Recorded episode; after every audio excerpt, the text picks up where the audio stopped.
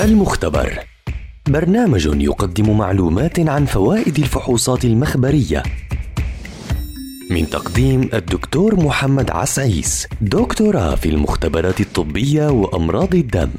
المختبر برنامج يومي عبر أثير أجيال. أهلا وسهلا بمستمعي ومستمعات أجيال عبر منصاتها المختلفة.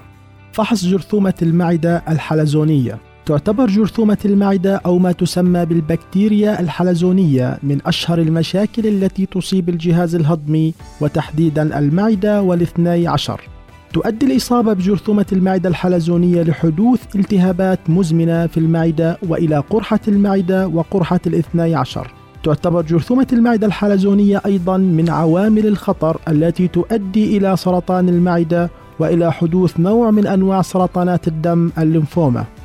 تشير الدراسات بأن أكثر من نصف سكان الكرة الأرضية مصابين بجرثومة المعدة. من أهم أعراض الإصابة بجرثومة المعدة: أولاً وجع أو ألم حارق في البطن. ثانياً ألم في المعدة قد يزداد عندما تكون المعدة فارغة.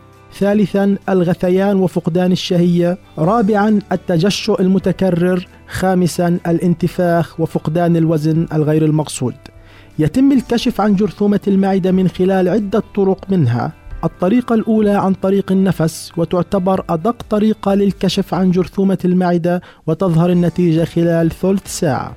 الطريقة الثانية عن طريق البراز، الطريقة الثالثة عن طريق الدم وتعتبر طريقة غير دقيقة الطريقة الرابعة عن طريق أخذ خزعة من المعدة بالمنظار. يعتمد علاج الجرثومة الحلزونية على إعطاء علاج ثلاثي أو رباعي لمدة أسبوعين إلى ثلاثة أسابيع للقضاء عليها.